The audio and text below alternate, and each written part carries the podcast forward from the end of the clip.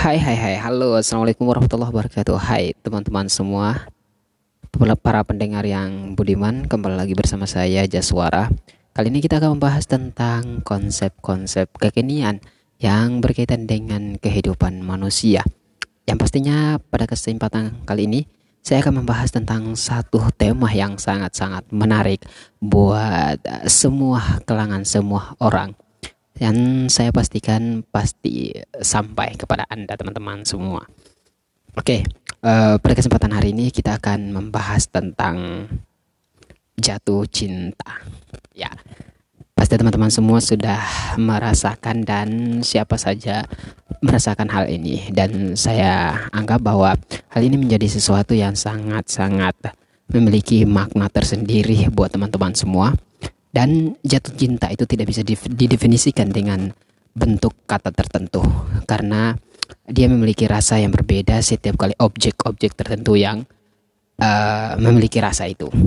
Nah, sehingga tidak ada definisi paten terhadap uh, jatuh cinta ini. Teman-teman punya definisi sendiri, saya punya definisi sendiri, dan orang lain pun punya definisi sendiri. Tapi yang pastinya dalam kesempatan ini saya akan membagi eh, jatuh cinta dalam dua bentuk, dua versi yaitu jatuh cinta secara nasional dan jatuh cinta lokal. Oke, kita mulai dari jatuh cinta secara nasional.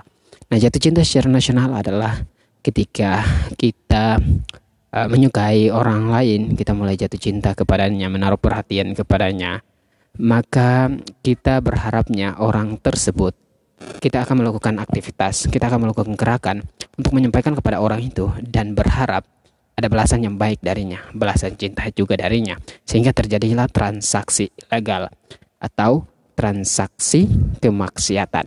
Nah, di sini banyak remaja, banyak pemuda melakukan aktivitas ini yang dengan kata lain pacaran. Nah, itu itu adalah aktivitas untuk merayakan cinta namun ilegal, tidak sesuai dengan kandungan ataupun uh, makna dari cinta itu sendiri. Cinta itu pada dasarnya dia adalah uh, satu rasa yang dimiliki manusia dan ini merupakan rasa uh, manusiawi. Semua orang merasakan ini, namun untuk uh, bertingkah ataupun untuk bergerak lebih jauh untuk merayakan cinta sebelum ada ikatan yang pasti, maka ini disebut dengan aktivitas ilegal atau e, aktivitas kemaksiatan. Eh, sehingga dari aktivitas e, cinta nasional ini terjadilah aktivitas e, kemaksiatan yang terjadi di mana-mana dan orang-orang tidak menyadarinya karena memang pada dasarnya kalau sesuatu yang dijanjikan kepada kita namun dia masih berbentuk tidak apa ya dia masih masih buram belum ada bayangan terhadapnya maka kita akan lalai untuk melakukannya. Uh, balasan dari orang-orang yang melakukan kemaksiatan adalah di neraka tempatnya di neraka.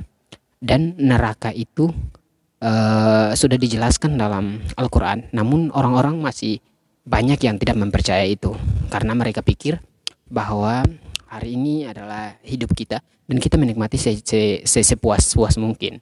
Namun mereka tidak tahu bahwa di akhir cerita kehidupan ini ada kehidupan yang abadi dan apakah kita ditempatkan di surganya Allah ataukah ditempatkan di neraka Subhan di ditempatkan di neraka.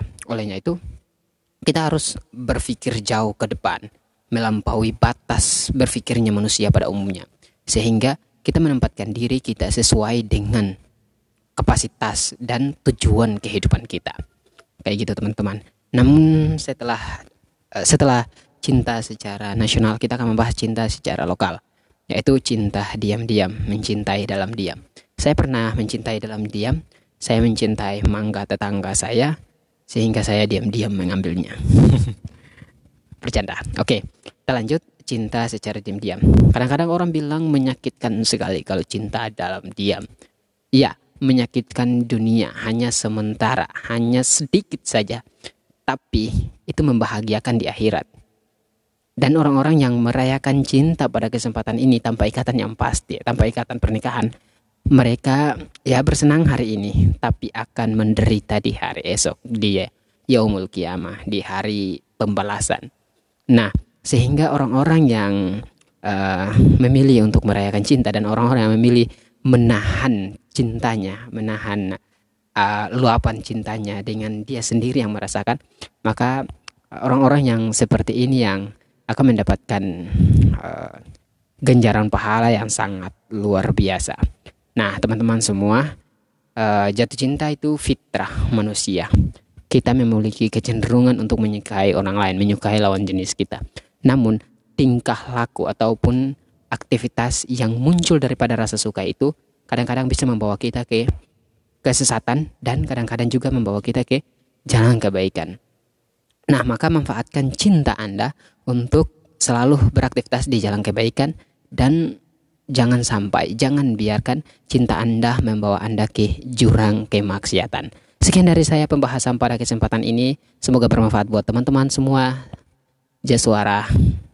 See you next time. Wassalamualaikum warahmatullahi wabarakatuh.